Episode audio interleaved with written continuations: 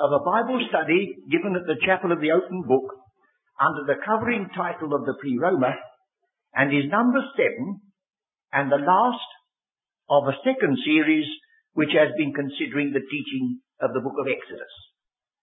It is our custom at this meeting to read a portion of Scripture together, so that those who are listening to this recording, if they care to join us, will you turn to Psalm 73 and we'll read it together.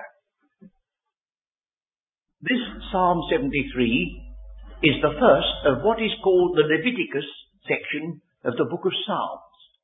You may know that the Book of Psalms divides into 5 portions, and each section ends up with a double amen, as you'll see Psalm 72. Amen and amen. And this one corresponds with the Book of Leviticus, and you will discover that quite a number of the Psalms deal with the sanctuary, and this does.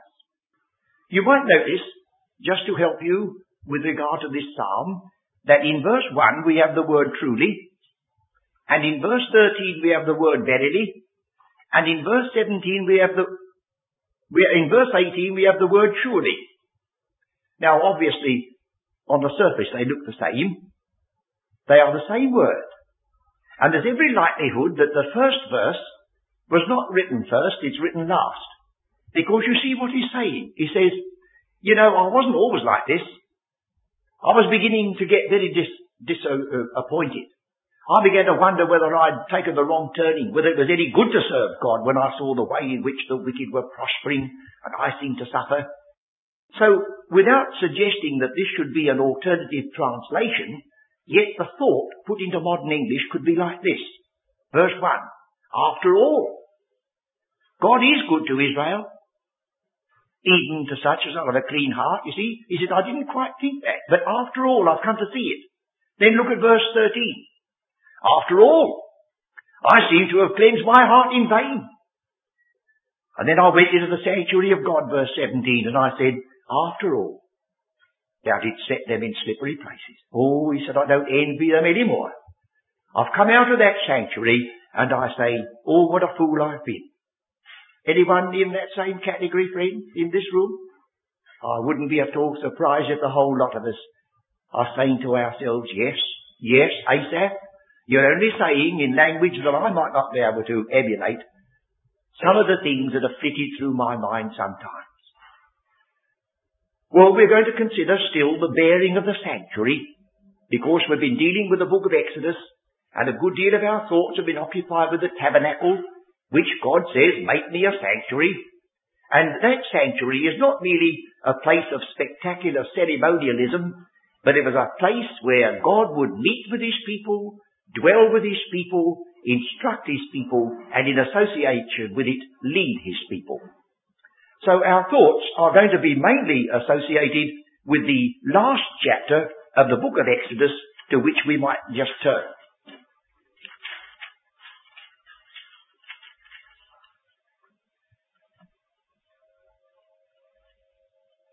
It says in verse 17 of chapter 40,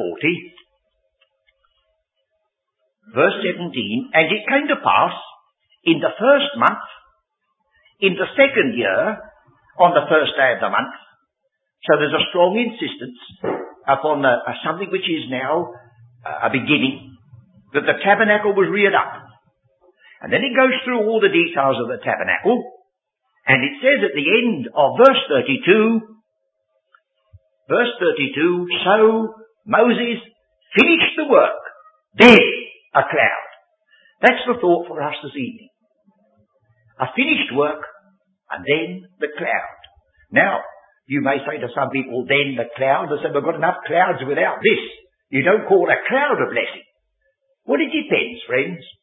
If you were like the people of Israel coming out of Egypt, with the promised land a long way in front of you, and trackless miles of desert between, what a blessing it would be to have a cloud that could be seen by day and a pillar of fire by night. So our subject is largely this, that as a definite outcome of redemption, God leads his people. Put it this way, you know Psalm 23, don't you? And it says this, The Lord is my shepherd. Well, anybody who can say that can go on and say, He leadeth me. There's not a question of, oh, He may lead me, or perhaps He will. No, God has pledged Himself. In the type and shadow here, or in the psalm there, and in many other places, that leading after you're saved is just as sure as the forgiveness of sins or the hope of glory. But you may say to me, are you one of those peculiar people that always know the will of God? You're always sure you're being led in the right way. I say, I know this, friends. When I sit down and think it quietly, I know I'm being led by God. But whether I'm following Him, that's another story, friends. That's the story where we're up against.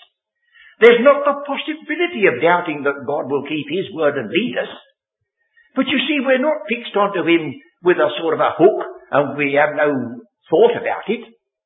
He's asking us. He says to us, follow me. But supposing we hang back, well, we get a bit scared and we get a bit lost. He won't let us be lost forever. But it may do us good to get a bit scared sometimes, so that we realise, just as those who realise in many other things, there are two sides to a question. Don't you see, it's utterly impossible for God to lead anybody if they won't follow. It's not possible to teach anybody if they won't learn. It's not possible to feed anybody if they won't open their mouth or if they resist it. So you see, largely with us, a question of our following. I've told you before, I'm sure, in this meeting, but it illustrates my case. There was a lady I knew some many years ago who was rather highly strung, a little bit liable to be extreme in some of her views, and she said, oh, I want you to pray for me. I want you to pray for me that the Lord may lead me. Well, I knew what was going to happen, so I very bluntly said, I'll do no such thing. Oh, my, what a shocking letdown that was. But I said, I'll tell you what I will do. I'll pray that you may be willing to follow. I said, that's your trouble. Oh, I can sense it, I said. It's not that you don't believe the Lord's leading you, but I have a suspicion He's leading you one way and you want to go the other. And that can be illustrated by another old story. An old granny used to live in a little village in the country, went out every day selling haberdashery round the villages about. And when she got to the end of the road, she used to throw a stick up in the air, and whichever way her stick pointed, off she toddled that day to sell her wares. And they said, Granny, we saw you up at the end of the road this morning, and you threw your stick up in the air 3 times. What was that for? Well, she said, it would point that way, and I wanted to go that way this morning. Have you never done it, friends? Well, don't bother about Asaph, because he know all about that too. So here we are. Now, what about this question of leading for a little while before we go into the chapter 40? Will you look at chapter 13, Exodus 13, verse 21?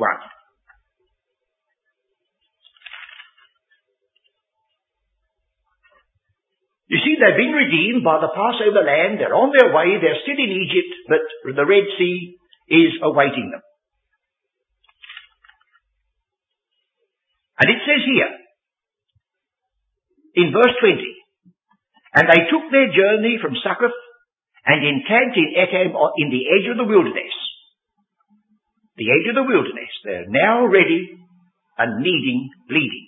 And the Lord went before them by day in a pillar of cloud to lead them in the way, and by night in a pillar of fire to give them light, to go by day and night. Now, notice this next bit. He took not away the pillar of cloud by day, nor the pillar of fire by night, from before the people. And then the very next chapter, you begin to find places which are connected with trouble. And you know that this people were a rebellious people. They had to be corrected. Some of them had to be so severely disciplined that their bodies fell in the wilderness.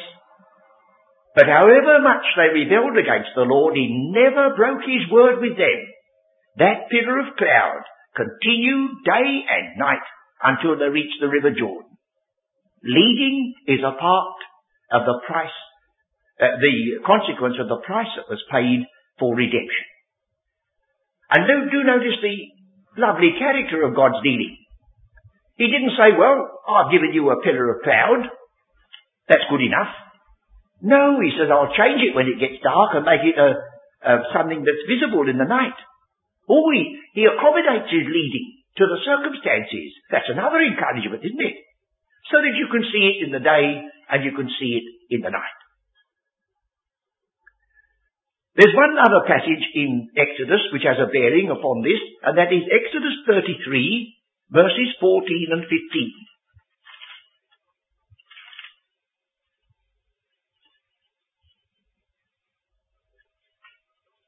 Moses is getting a little bit concerned about this people, verse 12. He said to the Lord, See, thou sayest unto me, Bring up this people, and thou hast not let me know whom thou wilt send with me. Yet thou hast said, I know thee by name, and thou hast also found grace in my sight. Verse 14. And he said, My presence shall go with thee, and I will give thee rest. And he said unto him, If thy presence go not with me, carry us not up hence. My presence shall go with thee. Well, that was the pillar of cloud, was a symbol of God's presence. Now, symbols may change. We live in a dispensation when we walk by faith and not by sight. There's no cloud to be seen in the daytime and no fire to be seen at night time. But we have the same Lord. And he has said, I will never leave thee, neither will I forsake thee. And we may boldly say, I will not care what man shall do unto me, for that's what he said. So it's still with us, you see. It may not be always so spectacular as in the days of Israel, but the reality of it is surely unquestionable. Well then, just a few passages outside Exodus to bear upon this, because I have a feeling that nobody in this meeting is sitting there saying, we don't want to know all about this question of being led. We all know all about it. That's one of the things we don't know, except that one person that you meet sometimes, whenever you meet him, whatever's happening and whatever he's saying, he says, I felt led, I felt led, I felt led. Have you met him? Well, he's a danger. The person who's always feeling led could brush aside the teaching of Scripture because he feels led. I like to spell it L-E-A-D sometimes, but and touch his head or something, but then, of course, he might not understand me. Now, I notice in Psalm 107, which is looking back onto the history of this people, the psalmist says these words. Psalm 107, verse 7.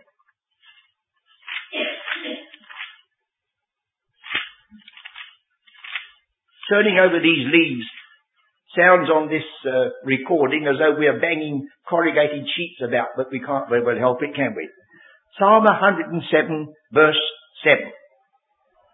He led them forth by a right way. Would you say, certainly, I can understand that. That's what we're all wanting. Oh, yes. Oh, yes. But would you go back to Exodus again? Chapter 13, verse 17 and 18. But there's another aspect of this. 13, 17 and 18. And it came to pass when Pharaoh had let the people go, that God led them not through the way of the land of the Philistines, although that was near. Verse 18, that God led the people about.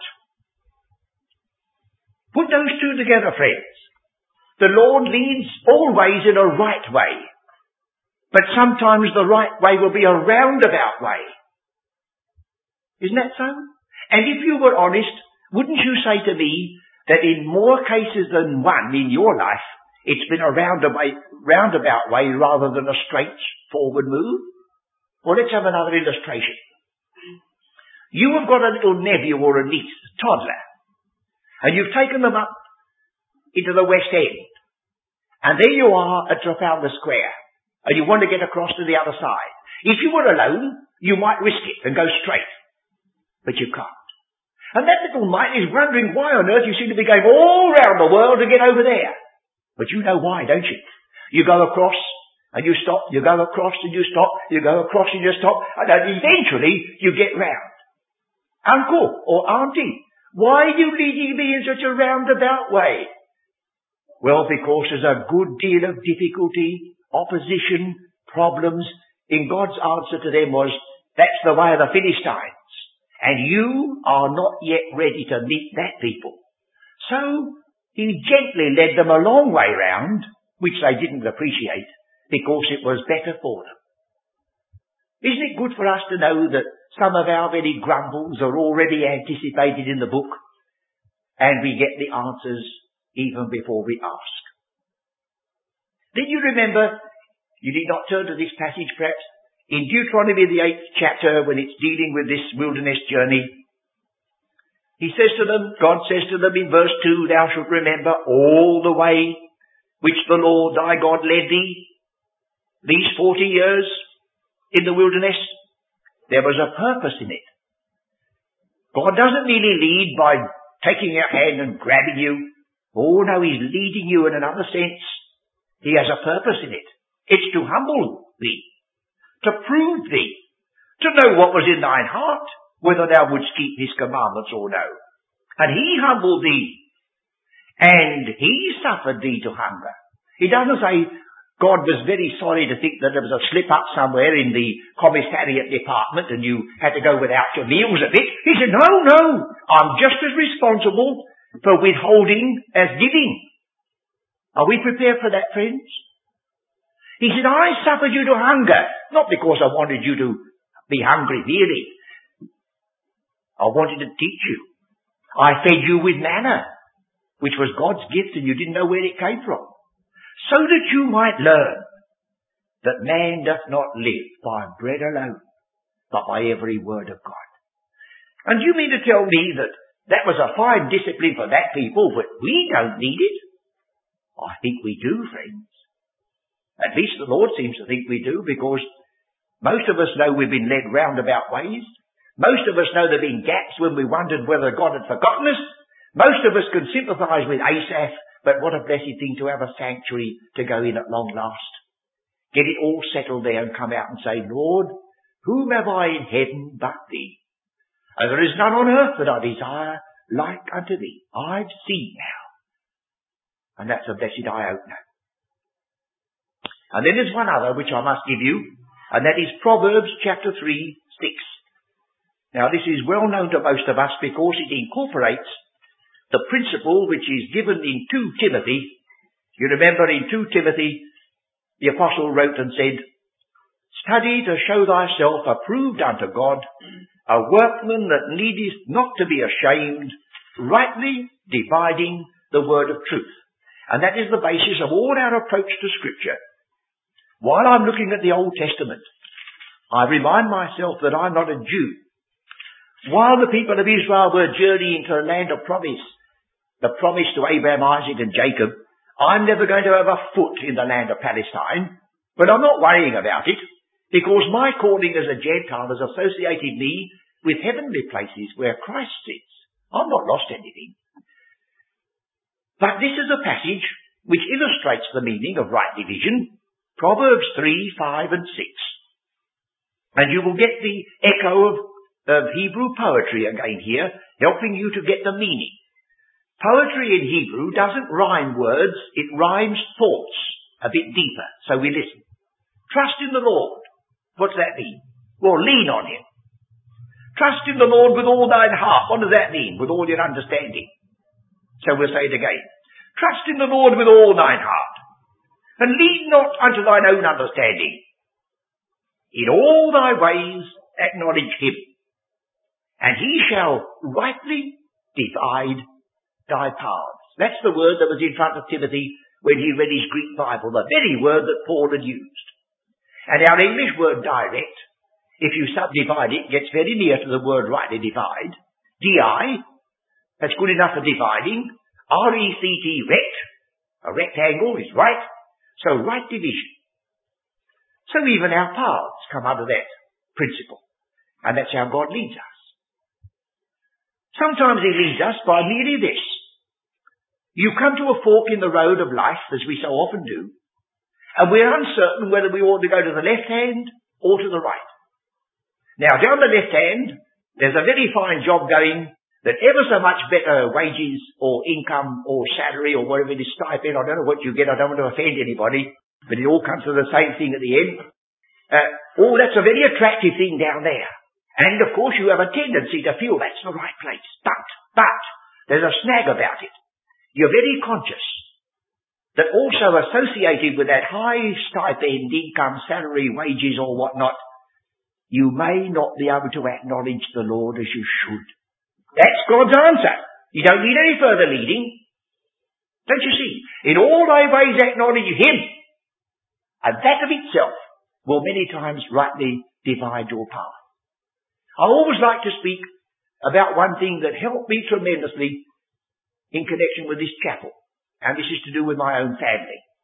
You know, when you're bringing up your children, or trying to, you know, the other way around sometimes, or sometimes they're bringing you up. My daughter's had a terrible time of it bringing up father. They're still a little bit uncertain about me, I believe, now. But speaking seriously, there came a moment when we were at a parting of the ways. London was being subjected to raids. We were at war, and we were living in the country, practically right out on a country road, out of danger. Then this chapel came. We have been asking the Lord to lead us, and he led us here. Now we were at the parting of the ways. I said, it's no good me taking that chapel and me living right out here in the country. We can't work it. We can't do anything with it. And then, to my joy, one of my daughters, I don't know which it was, said, but Dad, she said, there's no need to pray over it. That's the idea. If this was the leading of the Lord here, what are you going to pray about? Because if you start praying after that, it's trying to alter God's mind or get some way of dodging it. No, they said, if that's the leading of the Lord, up we come. And we moved into London. We moved into a bombed area. We moved into it all, and sometimes I was in a bit of a fix. When the ceilings were falling down and wind was going out to the back garden, and sometimes we were down underground sleeping, or almost getting what the lady said, pneumonia every night and so on. But we were brought through. But that one point struck me. The outcome of the presence of the Word of God in our family quietly had led them to see that if that was the leading of the Lord, there's not even any need to pray about it, because there was the answer. I like to remind ourselves of that. Well, now let's come to this Exodus 40 and see what we can with regard to the relationship between the sanctuary and this question of leading. Because you see, we've looked at the 40th chapter and verse 33 and 4. So Moses finished the work. Then a cloud covered the tent of the congregation, and the glory of the Lord filled the tabernacle. Then he goes on to speak about that cloud, verse 36. And when the cloud was taken up from over the tabernacle, the children of Israel went onward in all their journeys. And if the cloud were not taken up, then they journeyed not, till the day that it was taken up. And you find there's one passage which says it may stay there for a day, or a week, or a month, or a year. You couldn't tell. So sometimes one of the most agonizing parts of the leading of the Lord is keep on getting up next morning and finding you're still stuck there. Because our feeling is, oh, we want to get on. Life is passing. But so far as God is concerned, even a person who's 70, or even if he's 80, is only a child. He's got all the time there is, and we haven't. One of the biggest problems is to wait and not help God out. Go back to the history of Abraham and Sarah. They won't mind when we meet them. They'll say, oh, you're quite right to remind people.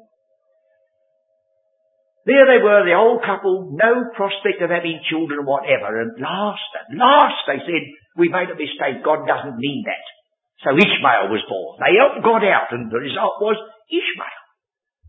So you see, the leading was there, but we have to know that God has his plans and he can't hurry them for anybody. But it says this in verse 38. For the cloud of the Lord was upon the tabernacle by day, and fire was on it by night, in the sight of all the house of Israel throughout all their journeys. It stresses it in 13, it repeats it in 40. All their journeys, never left them. Well, now, you can add to that by other passages which you can collect for your own benefit. But we're going now to consider this section, which starts at verse 17. And you will notice that I've gone to the trouble, I pat myself on the back sometimes, of laboriously writing out the words, as the Lord commanded Moses. I didn't put ditto or dots. God didn't put ditto or dots. He said it over and over again. And the sheer impact upon your mind, I think, is useful.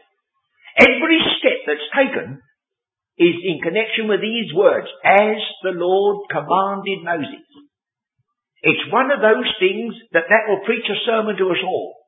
It's utterly useless for any one of us to say, "Oh, Lord, lead me," and under our breath say, in contradiction to some known part of Scripture. It's immoral, isn't it? Of course, we never say that. To say it would be to destroy it. But we deceive ourselves, and we think that by our much asking or whatnot, we'll break through. No.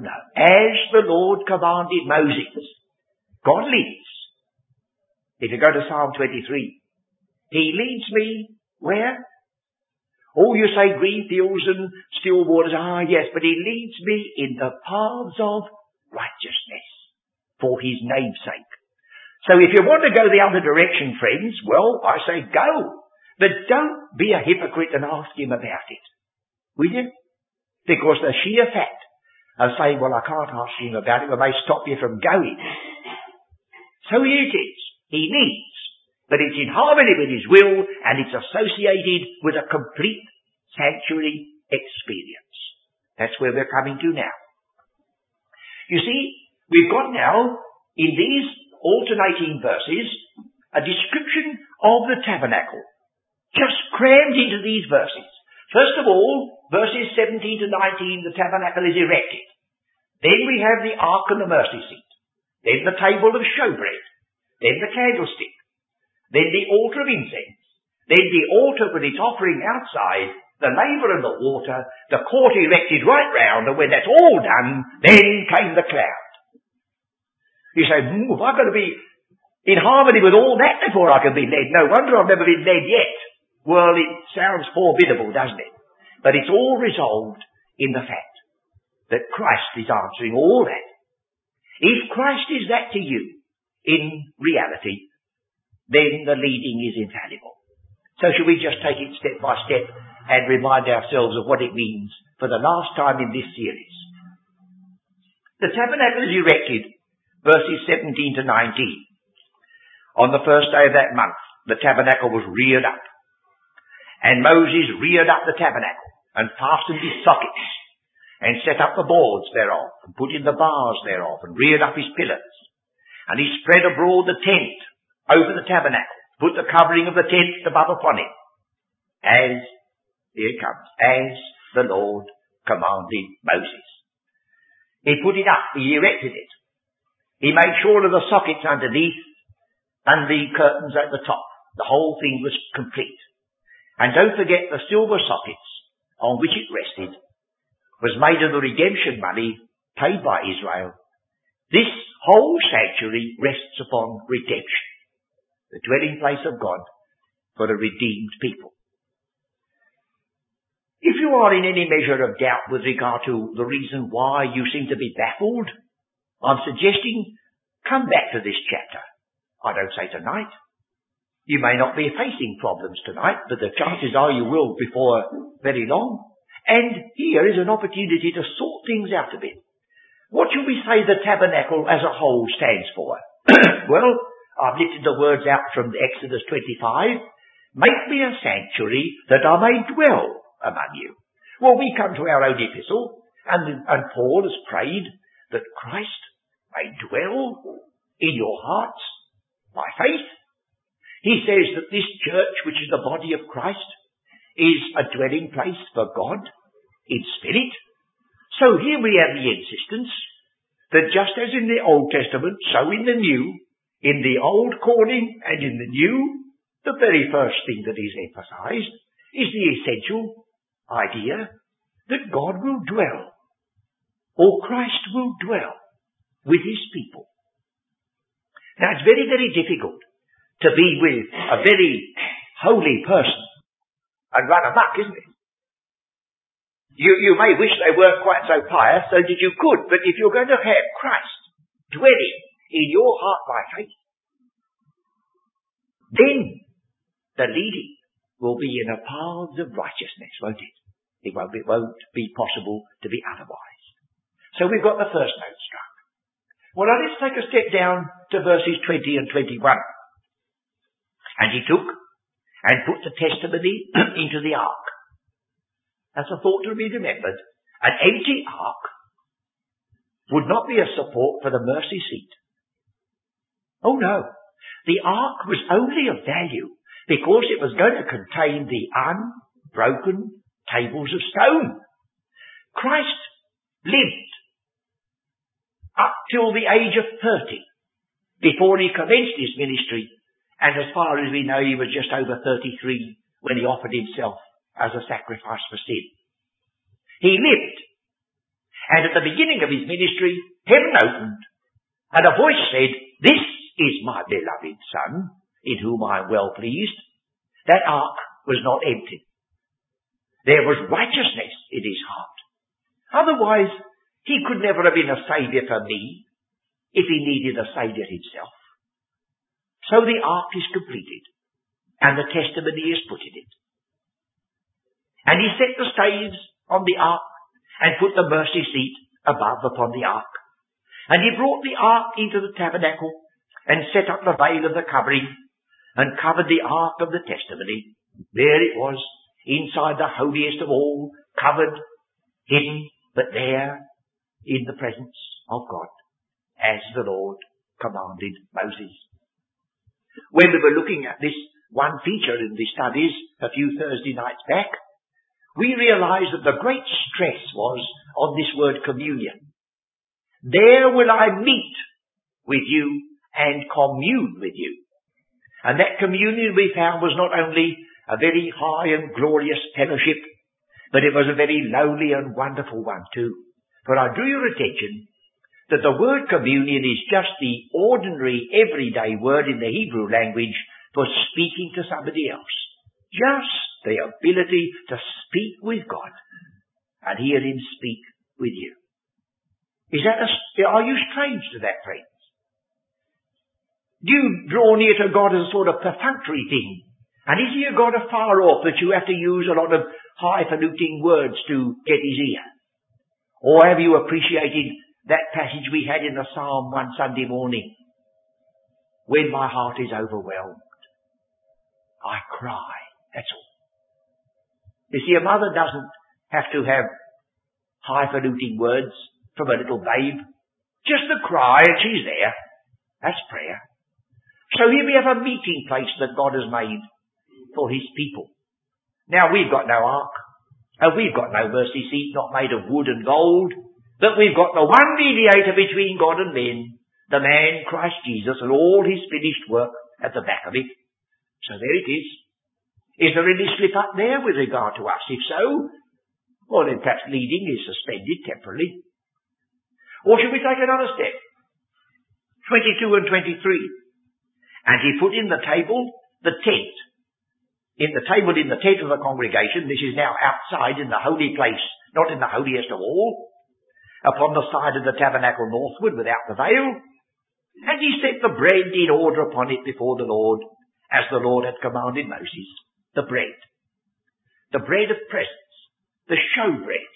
And you remember we found that there were 12 loaves put on that table because there were 12 tribes of Israel. So these loaves in that presence of God were remembered by him day and night.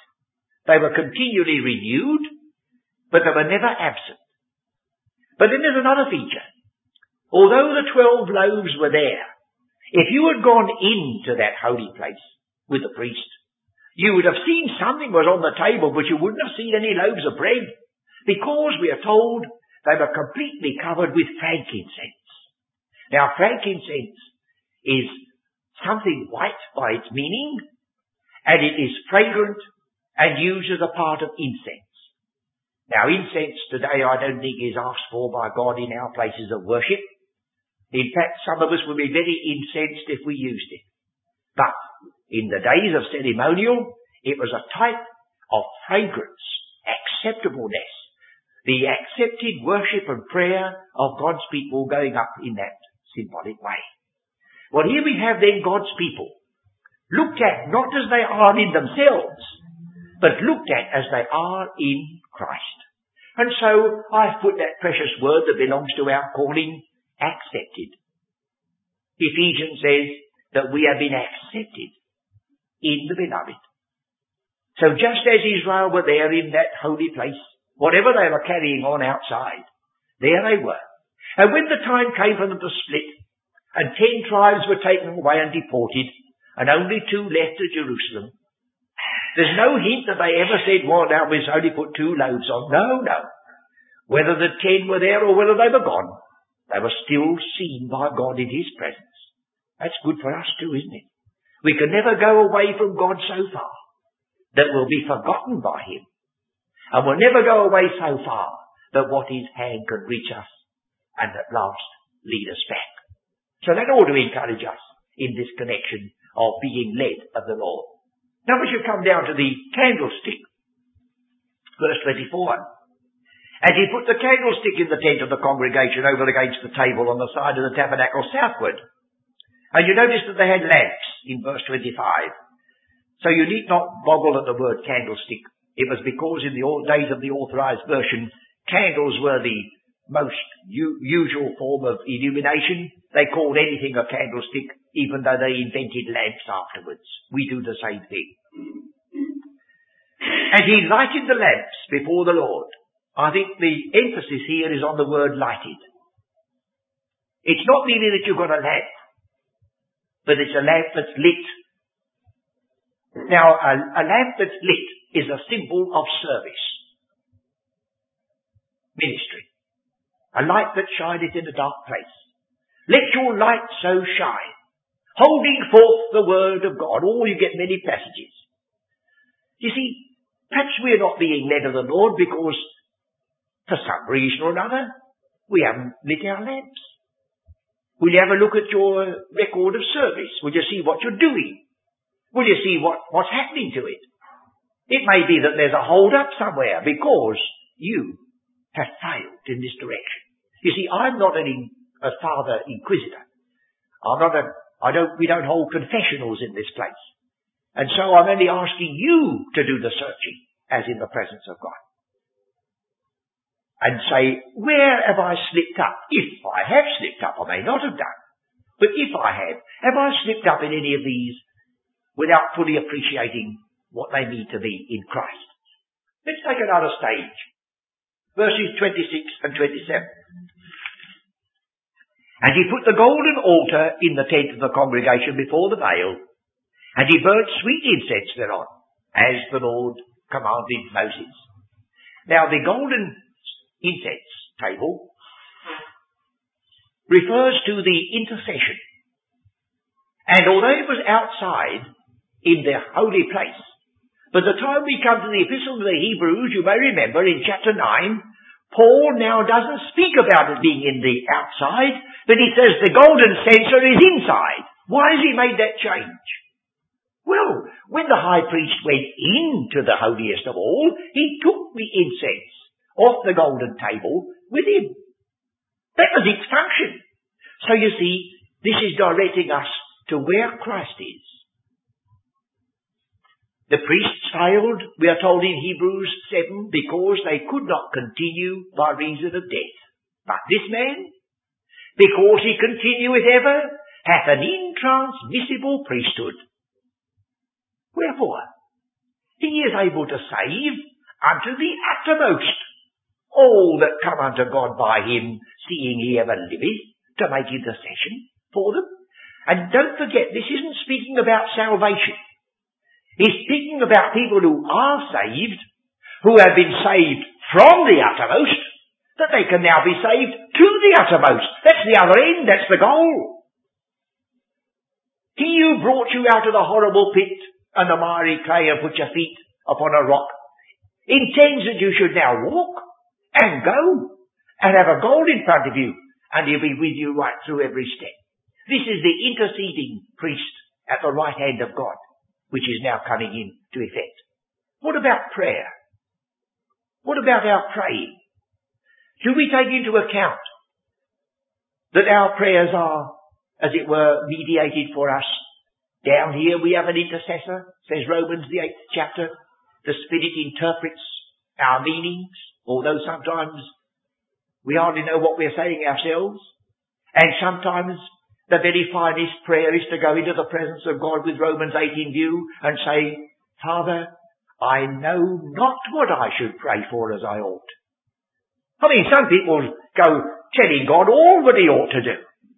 Of course, we can appreciate the simple-hearted minister of a Scottish kirk or one of those outside islands who said, Lord, I don't know whether you've seen the paper this morning, because over there that was just an ordinary thing. If the little packet ship didn't arrive, the papers didn't come, and nobody on the island had any news. Well, he wasn't funny. They could all appreciate that. But you see, here we have this thought that he knows.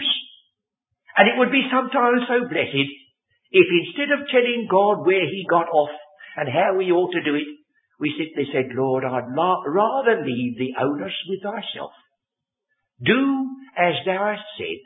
Work out thy purposes of grace for me, but above all things, give me grace just to follow. Oh, I believe that would please him. Knowing my own weaknesses, well, I don't know them all. That's a good thing, otherwise I might be intimidated. But I do know one. I honestly tell you that sometimes my prayer is so brief that you hardly think it was good enough. I'm just there for a moment. I can't get to any particular issue. And I just say this, Lord, for this day, just give me the Spirit of thy Son. And I need it, because I'm going to face something. I'm going to have to decide something. I don't know whether I'm going to do this or that, but I have a feeling that if I can only face it in the Spirit of his Son, I'll have the answer. Now, another person says, well, that wouldn't satisfy me. Oh, no, that's true enough. But sometimes that's what I have to do. It isn't what we say in the presence of God. It's what our need is and how far our faith reaches out to the fact that he means what he says, that he hears our prayer. He is our Redeemer and he will lead us, and he will never fail us and never forsake us. Keep those well uppermost in our mind. The intercession. And then we have in chapter 28 and 29 this great altar which stood out there for the burnt offering. And he set up the hanging at the door of the tabernacle, and he put the altar of burnt offering by the door of the tabernacle to the tent of the congregation, and offered upon it the burnt offering and the meat offering, as the Lord commanded Moses. Now, unless you are fairly intimate with the first 6 chapters of the book of Leviticus, you may not fully appreciate what the altar of burnt offering and meat offering stand for. Now, it's not humanly possible. It wouldn't be right to attempt to cram that in the last 10 minutes of a study like this. So, I think there's no alternative but that we must start our next series by examining Leviticus chapters 1 to 6 to see what the altar of burnt offering stands for. But otherwise, we should not be able to use this as a practical means to this end. But we can see there's a stress on burnt offering, because you know enough, I know, to know that there was also a sin offering and a trespass offering. But our sins and our trespasses are not so much in view as a wholehearted service rendered to the Lord is here. The burnt offering was one which was for acceptance. It wasn't viewing the question of atonement for sin so much as wholehearted acceptance, wholehearted service. Or as I think I've got a note at the bottom here, Romans, the 12th chapter, to render yield your bodies, not as dead or dying sacrifices. That's never asked of us. Christ was the only one who could do that. But you could yield your bodies as living sacrifices, holy, acceptable unto the Lord, which is your reasonable service, he says. And that, of course, is one of the ways in which this interprets that. Then we have in 30 and 32, the labour. These people who have passed the great altar of burnt offering, in their service, were continually reminded that they must be clean, that they're the vessels of the Lord. You do remember, don't you, that this labour was made of the mirrors that were taken from the women who assembled at the door of the tabernacle. I didn't emphasise the reason why those women were there. You can compare the same expression in the days of Eli, when the priests, the sons of Eli, and some of these women were carrying on so that it brought about the death of their father eventually, and a terrible time in Israel. Now every time a priest washed his hands and washed his feet before he served the Lord, there was that reminder of the temptations there are in connection with service, the temptations to go aside and yield to the desires of the flesh. And if you think that is very, very unnecessary, all I can say is that I don't think you know much about this world. You cannot pass through this world. You cannot listen to the radio. You cannot go to a cinema. You cannot read novels. You cannot read your newspaper. You cannot know the people who live in the same street with you. You cannot know some of your own intimate friends without knowing that this is necessary. There should be this emphasis upon the fact that if we are in connection with the service of God, there must be this clean, this cleansing. And the need there is that that cleansing should be continual. So we are told that we can have fellowship even with Him. And the blood of Jesus Christ, His Son, goes on cleansing us from all sin day by day.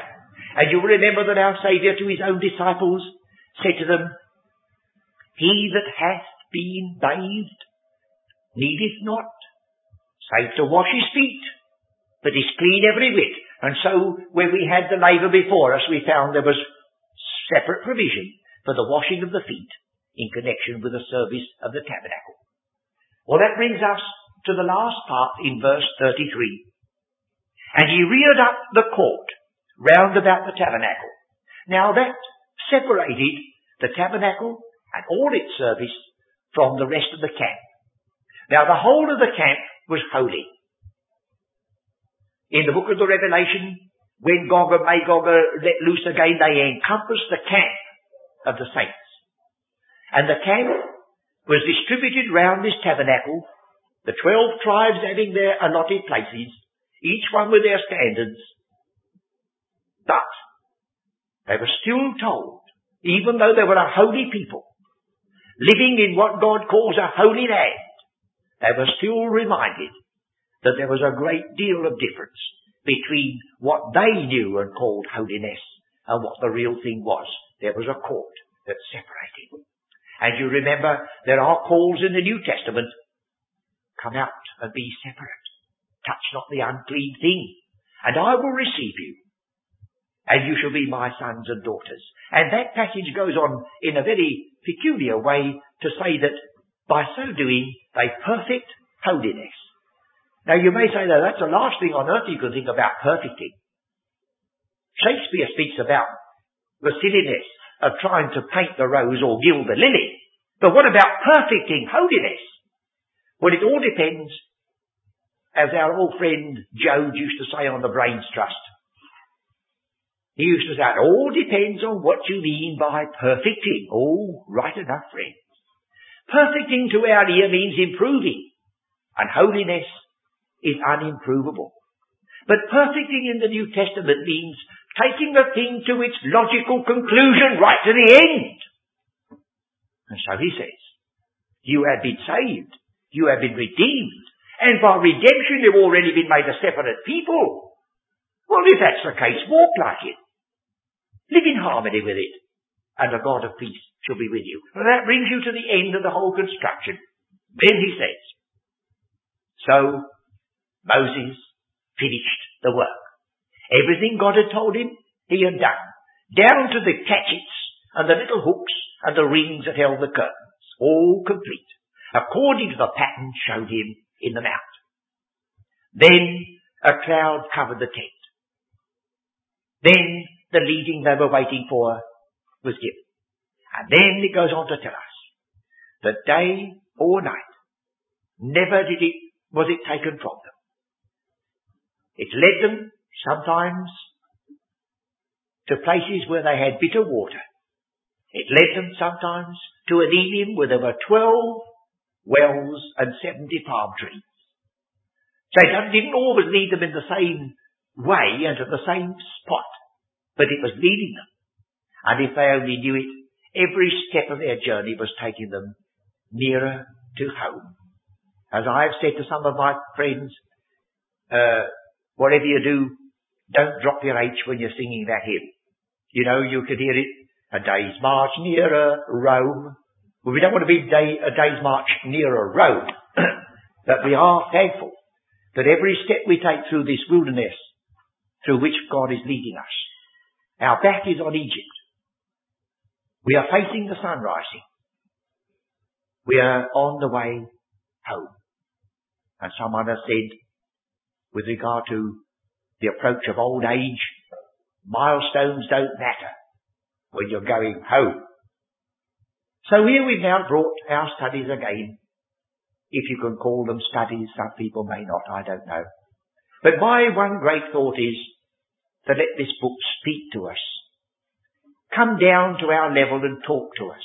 That's what God is doing, and that's what I think he would have us do.